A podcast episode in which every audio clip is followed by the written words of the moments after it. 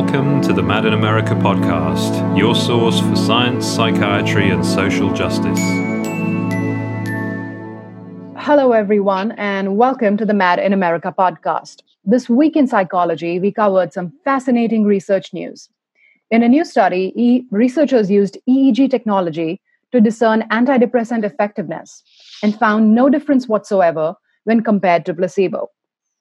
Other research has found barely any consensus in the way patients on antipsychotics and experts in the field understand what causes their symptoms. And lastly, a new commentary in academic psychiatry asserts that psychology needs to pay serious attention to the social and structural determinants of health, and not just to internal and individual concerns. This last study specifically lends itself beautifully to what will be our discussion today. For we have Dr. Ian Parker as our guest on the podcast. Dr. Parker is a fellow of the British Psychological Society, emeritus professor at University of Leicester, and the managing editor of Annual Review of Critical Psychology. He has written over 15 books in numerous languages and has a new one coming out soon. And we will discuss that and a lot more. Dr. Parker, welcome to Mad in America. How are you Hi, today? thanks. Thanks for having me here. Um, all right, so let me just dive in um, to the questions. So, the first thing I wanted to ask is that a lot of what we will talk about is called critical psychology. So, before we get into anything, could you tell our um, listeners about what critical psychology is and what started your interest in this field? Well, critical psychology is a way of stepping back and looking at the discipline of the psycholo- uh, discipline of psychology, rather than taking what the psychologists say for granted. Mm-hmm. So instead of turning the gaze around and looking at normal people who are the non psychologists, the critical psychologists turn the gaze around and look at what the psychologists are doing. Basically, that's how I understand critical psychology. It's a reflexive look at right. what psychology is doing. And of course, that extends to psychiatry and psychotherapy and psychoanalysis. Uh, looking at the ways in which they try to determine our behavior, the way that they guess about the way that we think, the way that they specify different kinds of disorder for us, and turning things back and asking critical questions about what they're doing. Uh, all right, thank you for that. So, um, what started your interest in studying critical psychology? Was there like a big moment or something like that or it was just you know you always were interested in it? Well the first time i came across the phrase was back in 1985 in plymouth. It was the first conference of the international society for theoretical psychology. Mm-hmm. uh, i went to this conference because i was a student in plymouth and i'd just finished my psychology degree there. And at this conference there were speakers from germany from a tradition called Kritische Psychologie or critical psychology. Mm-hmm. So that was the first time that I heard the phrase. And this kind of work that they were talking about, which was inspired by the psychologist Klaus Holzkamp, who's right. now dead. Uh, but uh, this kind of work that they were talking about was incredibly boring um, and seemed to be devoted to setting up an alternative theoretical system that mirrored, in a bizarre way, the kinds of things that I'd been learning about in my psychology degree. So I was interested in the label critical psychology, but it took me a while to feel comfortable using it myself. And it was only later on with the work of people like Valerie Walkerdine in Britain and John Broughton in uh, in the United States, that the term critical psychology started to have some resonance for me because in that later form of critical psychology that was developing in the English speaking world, mm-hmm. it was also looking reflexively at issues like feminism and anti colonial work and different kinds of oppression. So it was picking up the kind of critical psychology that I'm interested in today right. is picking up the strands of the radical psychology movement that was around in the 1960s and 1970s. So it took me a while to be comfortable with it, but but now I'm happy enough using that label sometimes. Okay. Uh, I, I, noticed that you used another label, radical psychology. So uh, let me kind of talk about that for a second.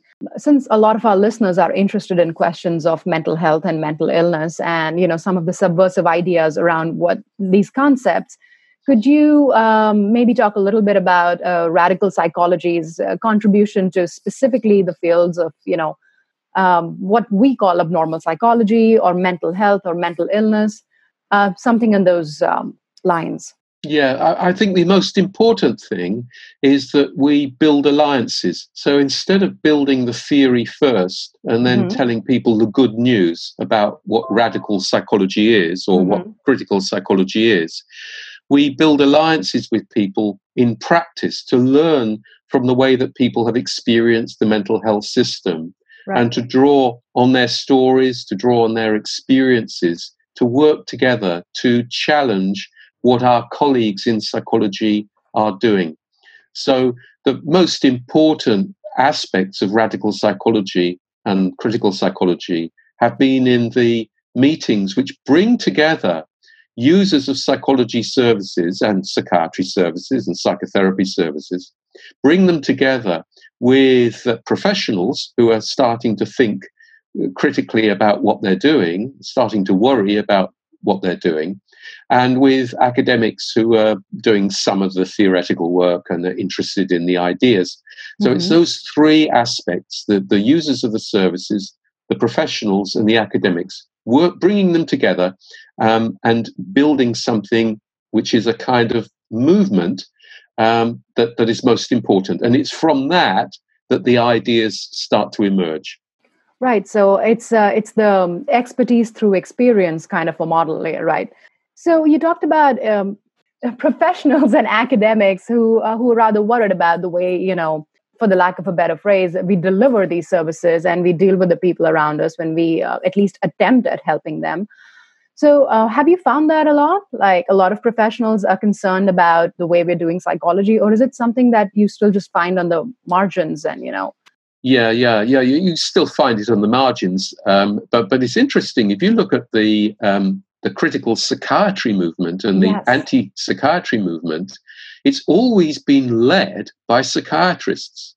Right. That if you look at people like R.D. Laing or Thomas Szasz or Marius Romme uh, Franco Basaglia mm-hmm. from different parts of the world, you find that these people were trained as psychiatrists and then they start to see that there's something seriously wrong in what they're doing, that it's not helping people, and that they need to find alternatives. And what they do is reach out beyond the discipline to find people to talk to and to think critically about what they're doing. So, yes, there are, there are people there in psychiatry and in psychology who, who are worried about the kind of knowledge that they're developing and about the, the practices. It's a really important part of it.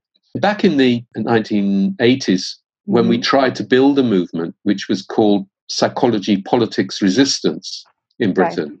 we went up to North Manchester, which is a poorer part of the city, to talk to some psychologists uh, who we knew were radicals about psychology, politics, resistance. We wanted to get them involved. And I remember going along one lunchtime. Uh, they just had half an hour for lunch. They were willing to sit and eat their sandwiches and talk to us. Uh-huh. Mm-hmm. And we explained what psychology, politics, resistance was. And they said, look, we haven't got time to do any psychology we do housing advice and welfare support and helping people to develop networks. Mm-hmm. Actually, they were doing radical work. And I think they knew that the psychology that they'd been taught wasn't actually any use at all. And so they were doing more useful things. They were doing other things with their time. And it's those kinds of people that, that we really need to, to connect with. People who already know that psychology is no use, uh, that it simply is a sticking plaster for problems, and that the sticking plaster actually makes things worse. a lot of right. people are allergic to sticking plaster. uh, so, so what critical psychology is, is is a different way of thinking about psychology as a really weird, a really um, unhelpful system of theories and practices, and putting it on under the spotlight.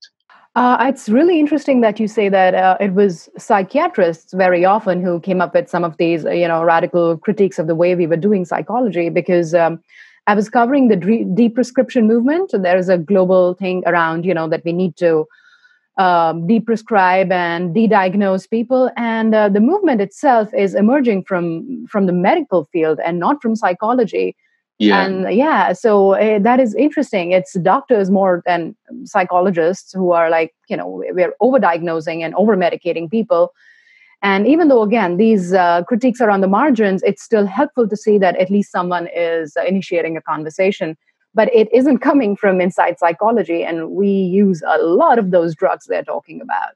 Yeah, that's so, right. Uh, that's because uh, a lot of psychologists just take for granted the the information that they get from mainstream psychiatry, right. and right. they they don't think about what it means. Uh, uh, uh, in fact, because there's a kind of pecking order. Uh, there's a pecking order with the mm-hmm. psychiatrists at the top, um, and then the psychologists, and then the psychotherapists, and then the poor counselors at the bottom of the heap. Right. Um, and the psychologists want to be like psychiatrists. Right. So the psychologists always defer to the psychiatrists and do what the psychiatrists say and, and take take what the psychiatrists say on good coin. Um, and so, you know, it, we need to connect with the critical psychiatrists as well, who are who are starting to unravel these claims that that that, that the medical psychiatry makes. All right, thank you for that. Um, let me move on to the next question then. Um, so, uh, this last year, and actually the last few years, the whole decade, um, there have been cracks developing in the discipline of psychology. Um, even people are, you know, admitting uh, in the mainstream fields that there was a problem. So um, I remember covering some work in which researchers found that most psychology journals and papers in these journals spin their abstracts to appear a certain way, even if the results are, you know, insignificant and or not found. And then others have been writing about this deep, pervasive industry influence in research and practice and even education. And uh, I know that you your new book, uh, Critic- Psychology Through Critical Autoethnography, it devotes significant time to your experience in these areas, research and teaching and practice of psychology. And um, I, I, know that you've critiqued the traditional methods that are used in research. So, um, my first question would be what did you find lacking in the way psychology was performing its research? uh, and the way it was being taught in universities. So I'm basically asking about the research and the teaching part. Um, in most of the most of the psychology that's carried out today is still quantitative. Mm-hmm. It's still reducing people to numbers. It's still combining people together in the experiments and uh, giving broad, general statements about human behavior and cognition, mm-hmm. which don't take account of the individual experience and meaning that people give to their lives. Uh, I was lucky when I was doing my psychology degree that there were some alternative qualitative approaches being discussed. Uh, and those approaches were based on the idea that psychology needed a paradigm revolution. Right. You know, a paradigm revolution in science is one that changes the fundamental coordinates, the ways of thinking about what the academic discipline is. Right. If you take as uh, as an example um, in astronomy, mm-hmm. once upon a time we thought that all the planets went round the Earth. Right. But a paradigm revolution in astronomy, which was um, provoked by uh, Copernicus and then Galileo mm-hmm. with the development of the telescopes, showed us that this was wrong and that we needed to shift to a new paradigm in which we understood that the planets circulated around each other and that the Earth was just one of these planets moving around. Now, we need a similar kind of paradigm revolution in psychology. That's what I was told when I was a student. And I, I still take this very seriously. Right. Uh, we need a paradigm that treats people as if they're human beings instead of as objects. You know, the old paradigm in psychology is an experimental paradigm that is still very powerful, which treats people as if they are objects, push and pull objects, so that right. you do things to them and you don't take seriously what they say about what they do. Mm-hmm. The new paradigm would be a paradigm that actually works with the meanings that people give to their experiences as individual meanings. And that, that would completely transform psychology. That would really be a new paradigm. Right. Now, that new paradigm was being argued for by a philosopher of science, Rom Harré, mm-hmm. uh, who uh, died last October. Sadly, uh, he was, he was an advocate for new methods in psychology. Uh, he believed that there would be a new paradigm and argued for most of his life for this new paradigm, a qualitative research paradigm. Mm-hmm. And he argued that it would be more scientific than the old paradigm because it would take seriously what human beings were and what they could do. Well, the paradigm revolution failed. Psychology right. departments are still experimental, laboratory based departments. They use that old paradigm. And so, to be honest, I think I've come to the conclusion that I give up. I give up now on trying to change psychology. We've got to right. start somewhere else. Wow. Um, where where would you like to start? Like um, and maybe what you were talking about earlier with the actual people who are working um, and who have who have told you that we're not even trying to do psychology anymore. We're trying to look at housing and all of these. That's right. That a- and connecting with the people who've been trained as psychologists or psychiatrists mm-hmm. or psychotherapists and talking to them about what they do, what they actually do, mm-hmm. and trying to seize the radical spaces. Open up every little radical space. You know, you talked about the cracks mm-hmm. that are opening up, and I right. think you're absolutely right. There have always been cracks there have always been little openings, and we've got to work with the people who are there trying to open things up uh, inside right. and connect them with the people outside who are actually subjected to these kind of theories and practices. Could you give us an example of that, like a, a time that that has been done, um, or a time that you would like to see it done, something that you observed, in which somebody chipped away at these cracks and something quite incredible was was done with it? Yeah, well, I, I mean, I suppose the uh, an example that may be well known to to listeners is the Hearing Voices movement, right. the network of people who hear voices and right. they think about those voices in different ways. Sometimes they have spiritualist explanations for those voices. Sometimes they have kind of computer model explanations for those voices. Um, different kinds of explanations, but they find that mainstream psychiatry and psychology pathologizes their experience and tells them that there's something wrong with them if they mm-hmm. hear voices. You know, in the old DSM, uh, hearing of voices was treated as a first rank symptom of schizophrenia. Right. Absolutely. So, you know, if you if you were if you were unhappy, unlucky enough to tell a psychiatrist that you heard voices, then then you'd be very likely to be given that diagnosis and end up in some really bad medication right. as a result. The Hearing Voices Network uh, that uh, developed uh, first of all in Holland and then spread to Britain and then has spread around the world is exactly that kind of initiative that gives a different space for people to reflect on their on their experiences and to work together to share their ideas so that they can uh, learn about what the medication is doing. They can learn when they want to take the medication. Mm-hmm. They can be in control of the process. And so we shift the balance of power from the professionals to the users of services. That would be a, a one example that, uh, that has been a marvelous um, right. kind of shining light for, for critical research, I think, and for critical practice. Yeah, absolutely.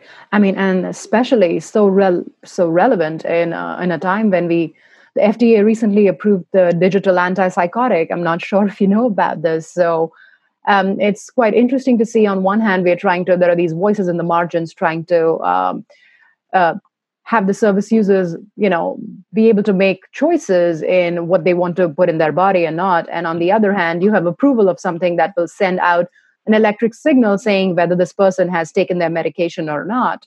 Sounds like uh, you know someone who's already dealing with paranoia's worst nightmare.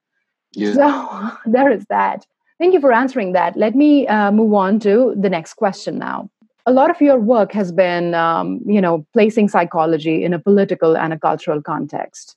uh, in the way psychology understands why people do the things they do, what they think of as abnormal and not normal, and what they see, what they feel. And um, you've talked about how all of this and the way psychology understands these things is deeply interconnected with powerful ideological and institutional forces. And uh, today, the DSM claims that you know it's definitely culturally sensitive and it pays attention to context. But researchers like uh, Joseph Kahn and Melanie Lange have actually talked about that the DSM, sure, it's trying to do these things, but at the same time, it fails the experience of, for example, um, Native Americans in the United States. And uh, so researchers have been critical of these claims that you know have been made. Um, my first question to you is um, for our listeners, what is it what do you mean by uh, trying to put psychology in a political and a cultural context and paying attention to these really strong, powerful ideological and institutional forces? Well, I think uh, what we often find when we talk to people who are given these diagnoses is that they have their own personal explanations and understandings of their experience. Mm-hmm. That's the first thing. But the second thing, which is also incredibly important, is that they share experiences with other people who suffer the same kinds of oppression oppression as being a woman of, of being a black person of being lesbian or gay or trans uh, that they that their similar experiences come across and that's why the self-help groups that bring together people who are subjected to psychology or psychiatry right. are so important because it's in that way that they develop a consciousness of those shared meanings that are given to them and, and shared forms of pathology mm-hmm. that are mm-hmm. handed down to them by the medical professions and by the psychologists. So that, that cultural context is absolutely crucial. I right. suppose my first my first way into this was um, not through specific cultural difference as such, but my first way into it was through feminism. When I was doing my psychology degree, I was talking all the time to people doing social work courses and sociology courses and welfare courses in the university. Um, and they were more critical right. of, of the knowledge that they were given. And they were very much influenced by the women's movement and uh, the ways in which women were pathologized in many, many different ways by social and welfare services, and the way that psychologists and psychiatrists reinforce that kind of pathologization, that kind of uh, oppression. Uh, I was doing some a jointing uh, a few years ago with behavioral psychologist in Manchester University, and uh, in the class described how uh, he had a patient uh, who was worried about her weight. He put her on the scales and he weighed her and he showed her what her weight was uh, in order to show her facts were about her weight. Mm-hmm. Now, one of the students in the audience piped up and said, But what, what did she mean by thinking that she was losing weight or uh, uh, uh, you know, had, had the wrong weight. And my colleague said immediately it meant she was wrong. oh, wow. Okay. now, that for me summed up right uh, the main problem with a cognitive behavioral approach. Now, mm-hmm. having said that, I know I have lots of friends and colleagues who do cognitive behavioral therapy and do it in a more sensitive way. But the problem is that it leads the psychologist into this kind of way of thinking that they they know best and that you can show people what reality is and bring people back in line with that reality. Mm-hmm. Now, what is the main problem with that? The main problem is that the reality of life today in the world is that we live in a deeply unequal society in which different people are given different rights to speak, men, usually white men, older white men like me, uh, are the ones who do most of the talking, um, and other voices don't really get a look in. Uh, and and and when people do talk about their own experiences, they're told that they're wrong. That's the problem. Mm-hmm. If you try and just adjust people to reality all the time, then you you really need to step back and think about how this reality is structured. Psychology isn't the only problem. Psychology is part of a broader set mm-hmm. of problems to do with the distribution of power in the world. The problem is that it reinforces that distribution of power. And that's why psychology and psychiatry works so well because right. psychology and psychiatry fits perfectly hand in glove with this terrible reality that we live in at the moment. So we have a broader task, and this is why the social movement aspect of critical psychology mm-hmm. is so crucial. We have a broader task of building a movement that doesn't only change psychology and psychiatry, but also changes the world so that we don't need psychology and psychiatry anymore. So uh, then let me ask you this because uh, we're on the subject right now, since you talked about the unequal distribution of power and how psychology and psychiatry can kind of um, uh, reintroduce the same problems uh, while sometimes pretending to solve them. So, uh, or maybe not even that. So my question is that is that is that why you have looked really deeply into the relationship between psychology and Marxism? And uh, to my uh, to our listeners, could you say a little bit about how Marxist theory adds to psychology? What is its place in psychology, uh, according to your work? Yeah. Um, well, before I started training as a psychologist, I was a Marxist. Right. Uh, maybe that helped. I, I, I never believed psychology.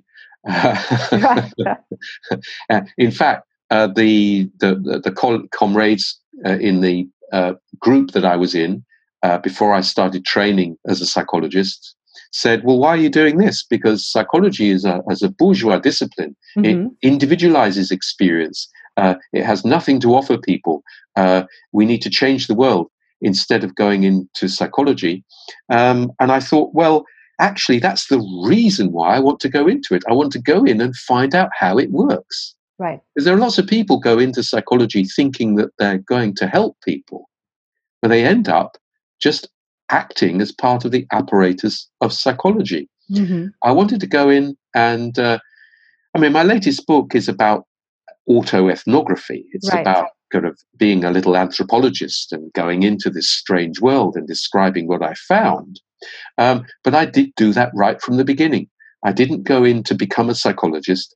I went in to find out how it works. Right. And, and so I always had Marxism there as my guiding framework. And uh, I need to make it very clear that when I say Marxism, I mean the attempt by people to collectively work together to take the means of production into their own hands and right. determine their own lives. Mm-hmm. Uh, that's all it means. It doesn't mean endorsing the Soviet Union or China right. or of any course. of these other terrible regimes that have turned Marxism into a kind of belief system or into a kind of uh, religious system. Right. It doesn't mean uh, uh, uh falling in line with that. Uh, I come from a strand of Marxism that was always very critical of uh, the rise of Stalin and Stalinism. I'm a Trotskyist. and uh, so I'm concerned with bringing people together and enabling them to work collectively to find solutions to their problems. And in that process, they come up against the capitalist state and the large corporations that have an interest in maintaining their power and keeping us all docile and obedient.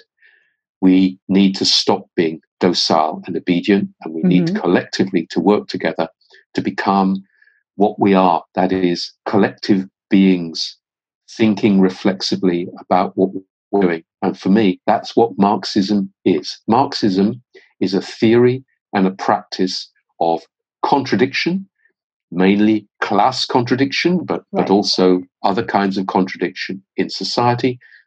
First, and change, continual change. So we need to look today at the way that this ability that we have to change our lives is being blocked, the way it's being obstructed, the way that those with power who have an interest in maintaining their power are doing their level best to tell we can't change things for ourselves, and to tell us that every Marxist is a filthy red who wants to impose a dictatorship, every feminist is a man hater who wants to destroy men, every lesbian is a pervert who wants to overturn every kind of morality, right. and every black activist is someone who wants to kill the white people.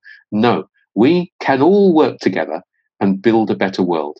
And we don't we need to reject the lies that are being fed to us about the social movements that are trying to do something positive. So, since you talked about uh, entering the discipline of psychology as a Marxist, and I'm sure, like you said, it helped you maintain that critical gaze, uh, let me ask you then um, what were some of the challenges you faced when you were trying to do this work? Um, if you have any um, any stories or examples, or just um, an overview of what were some of the pushbacks, and I'm sure you experienced a lot of it. Uh, the main problem is that people are very committed to the theoretical frameworks that they've been trained in. Right. When someone has been through a psychology degree for three or four, five years, they trained to become a psychologist, then it's quite understandable that they will be committed to that knowledge and that practice. They want to hold very tight to the status and the qualifications that they have. Mm-hmm. And they often feel very threatened when people challenge that knowledge. I suppose what I saw over the years uh, when I was teaching psychology in Manchester, uh, it was in Manchester Metropolitan University. Right. In those years when I taught psychology, I, I found that, that, that there were some people who were willing to listen to the new ideas, but that there were often people who were very defensive and, and uh, very uh, threatened by, by new ideas and by challenges to psychology. I'll give you an example. Um, the founding of the Hearing Voices Network uh, came when a patient of the psychiatrist Marius Romme right. challenged him. Yes. And this patient was called Patsy Hage. Mm-hmm. And Patsy Hage said to her psychiatrist, Marius Romme, one day, she said to Marius Romme, and now you're a Catholic, aren't you? And Marius Romme said, yes, it was true. So she said, so that means that you must hear the voice of God. Is that right? Marius Romme kind of slapped his head and realized that she was right. Yes. Okay. Wow. I did not know about that. Wow. That's. Well, that's... heard, he heard voices as well, and he heard voices in a particular kind of way, and he was involved in a discipline that was pathologizing people who heard voices in a different way, and it was from that that Marius Romme and Patsy Hage worked together to issue a call to people on uh, Dutch television to yes. come together and, and to found the Hearing Voices Network to share their experiences. And they, they, they learned that there were many people who heard voices, but the problem wasn't the voices. The problem wasn't the voices telling them to do bad things. You mm-hmm. know, if you have neighbors, if you had neighbors and your neighbors were telling you to do bad things, the solution wouldn't be to get rid of the neighbors, would it? Right. No, uh, it's the same with the voices. The problem isn't the voices, but it's the, the relationship that you have with the voices.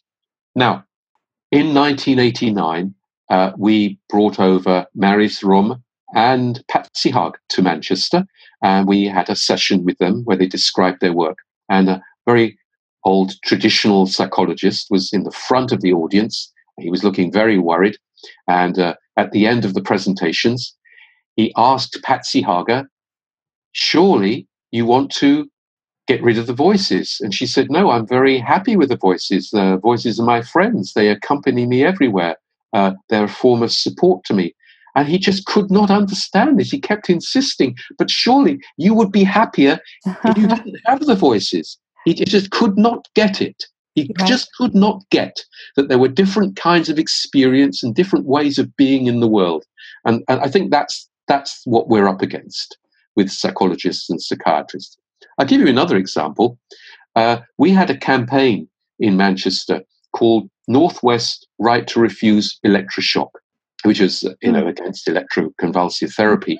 Mm-hmm. And the main premise of the campaign was that people should have the right to f- refuse it if they wanted. You know, we knew that we wouldn't get very far if we just tried to smash all the machines. So we would actually try and build a movement uh, that would enable people have the right to refuse, to weigh up, decide for themselves. We spoke to one psychiatrist out in the west of Manchester, and he said, Can you believe this? He said that he would have electroshock even if he knew that the machine was faulty. Uh, you know, this shows how steeped in these ideas the professionals are, and what a lot of work we've got to do to, to actually make contacts with those who are starting to think critically. Wow. Yes. Um, and again, I mean, um, adding to some of the things that you were saying, you're kind of pointing at this this intrinsic defensiveness from uh, experts in the field, uh, mostly, you know, and understandably so sometimes because they devote so much time and uh, sometimes uh, money to get these degrees and then to be told that a lot of what they've done is not even applicable to the people they're working with let alone you know people across the world can be quite threatening. This also brings us to especially since you were talking about the hearing voices uh, the idea that not everyone who hears voices uh, they, they, across cultures their voices are not even necessarily scary and bad um, and i think Luhrmann and uh, her colleagues have found that that voices in other cultures very often tend to be sometimes boring telling them to make their bed or something or you know mm-hmm. more um, more pleasant i remember uh, she talks in her paper about um, a person who said if the voices were not there they wouldn't have the good advice that they did and they would probably end up dead it's fascinating for the lack of a better word that psychologists trained in traditional traditions um, find it difficult that there is an alternative way of uh, relating with these voices you also talked about this the right to refuse movement um, and that kind of brings me uh, to this interesting thing around service user rights, right? Since uh, you referred to those.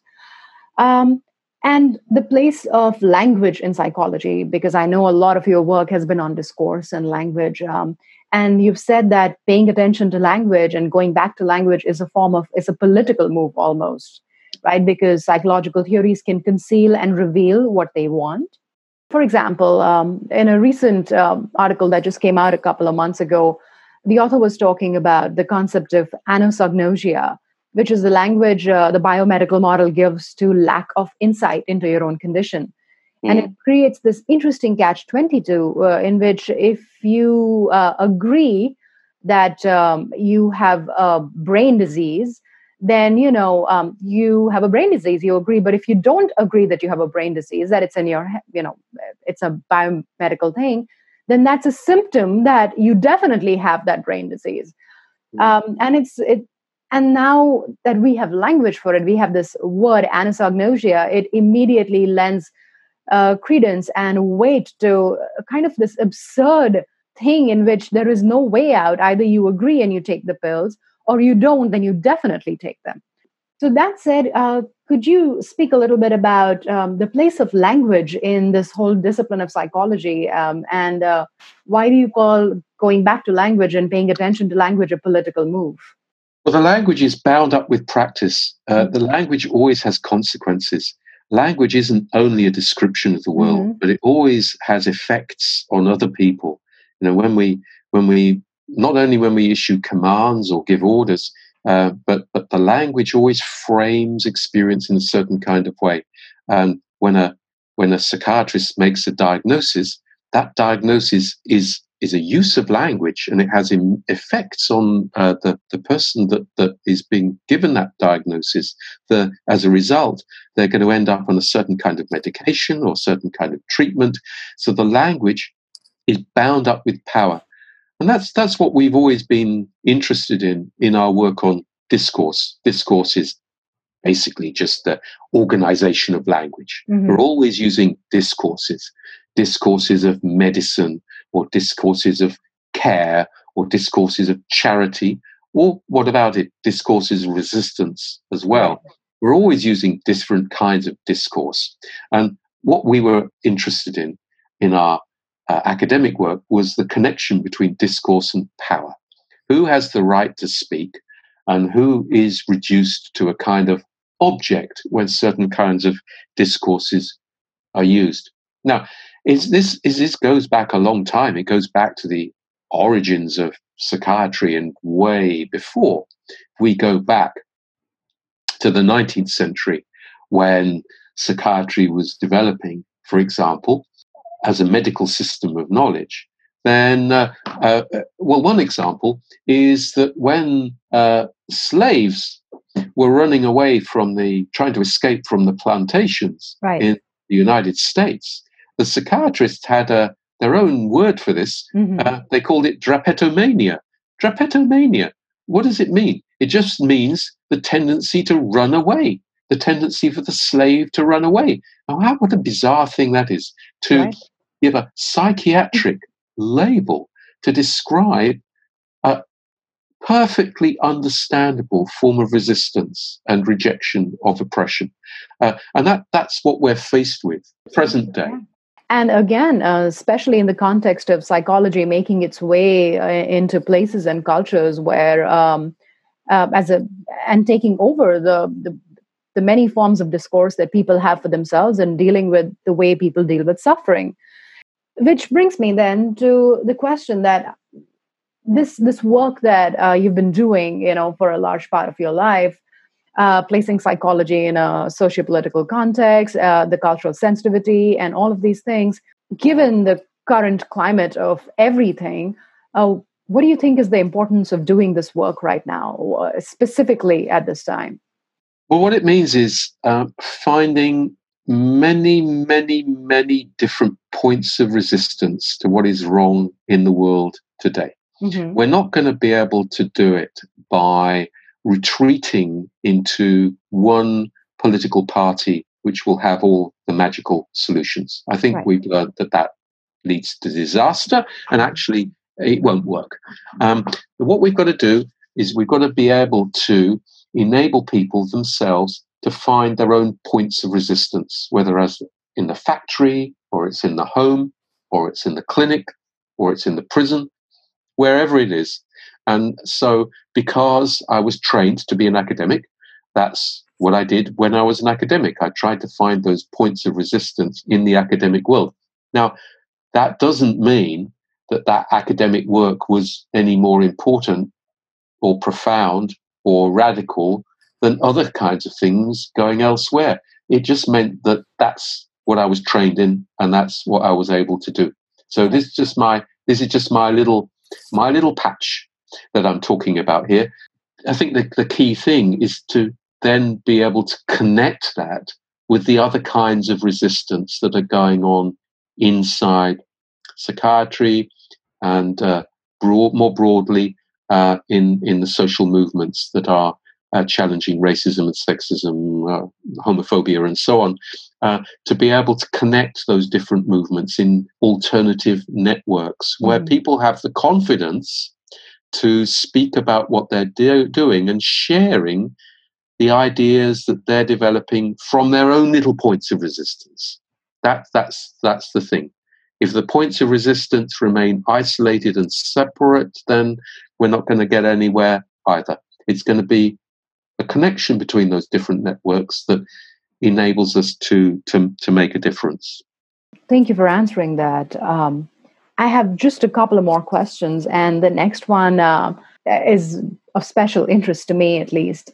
So, uh, you know, I think in 2018, your book Psy Complex in Question came out, and you spoke about a new psychoanalysis which does not care about individuals adapting to their society, but instead it questions how we think about normality and normality. And uh, given your interest in Marxism, and as many people might think that psychoanalysis, more than anything else, is an interiorizing discipline, at least the way most people know about it. So, could you speak uh, just kind of really quickly about um, what do you mean by this new psychoanalysis uh, that is politically and socially aware and cognizant? Well, it took me a long time to arrive at this, um, and I was very reluctant because I could see that there were people who were moving away from psychology and uh, becoming interested in psychoanalysis, and then turning into evangelists for psychoanalysis.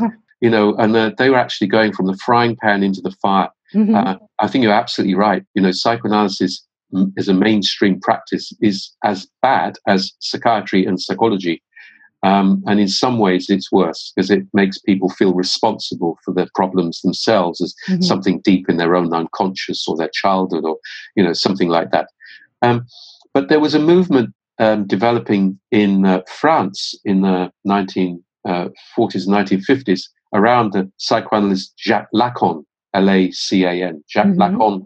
And uh, he uh, shifted focus from biologically wired in ages and stages of development and development of the ego and all that kind of thing. Right. He shifted attention from that to language, to our relationship to language, to the way in which when we learn a language, that language enters us and frames how we think at a very deep, unconscious level, as well as how we think consciously.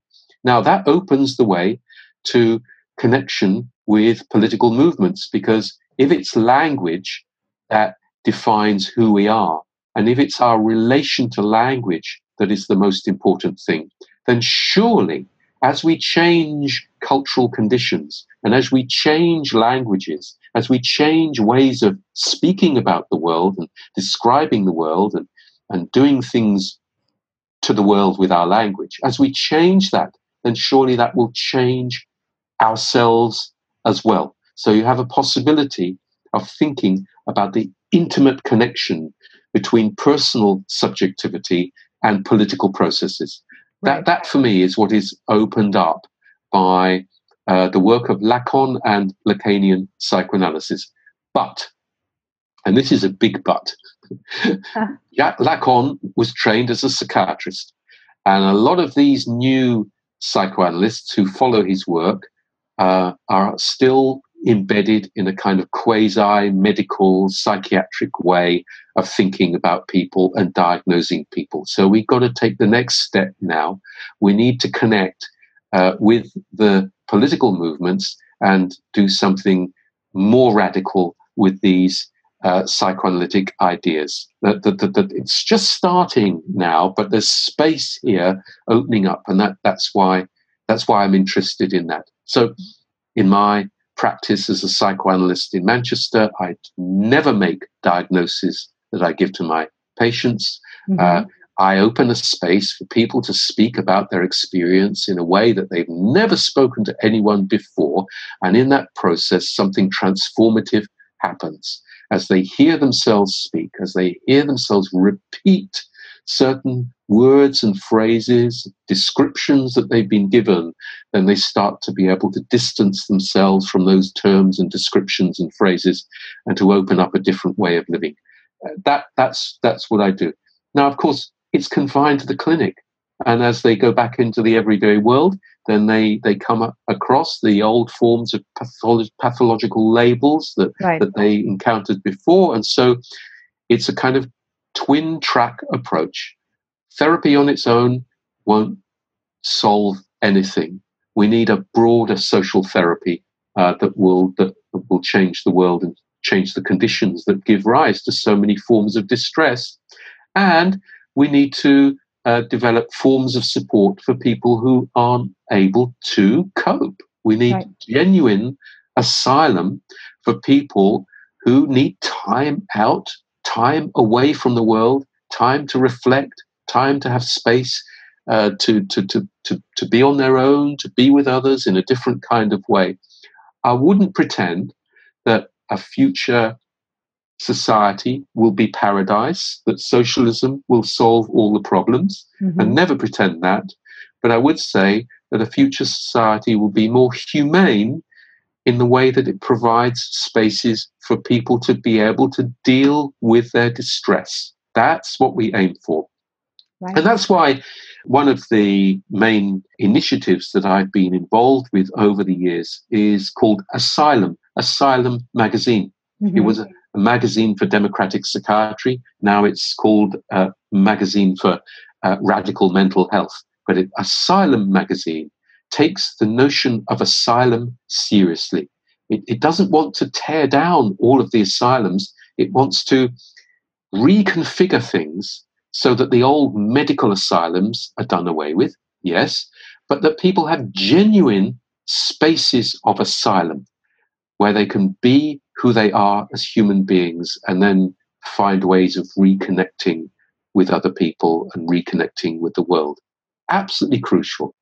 Thank you. Um, I had heard about the Asylum magazine, but um, I just suddenly realized that I I never really got into reading it. And yeah. oh, it's still going. Right. It still appears appears four times a year. Um, it's a, it's a collective that produces it. Um, we have issues on racism, sexism, anti-capitalism, right. um, austerity was the was the last mm-hmm. one. Yeah, you can find it online as well. Um, oh. And uh, I, I, have spent some hours of my life scanning the old copies, so they're available uh, on the website. If oh, you look wow. at the Asylum yeah.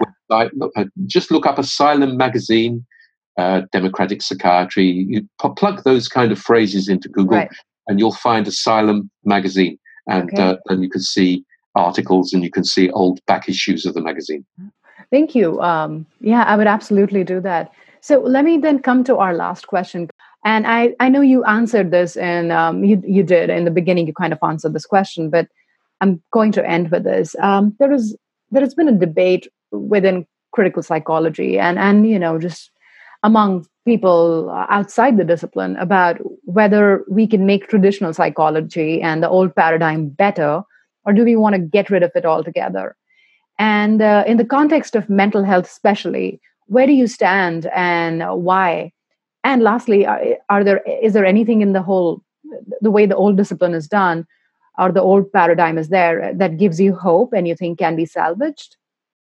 Not much.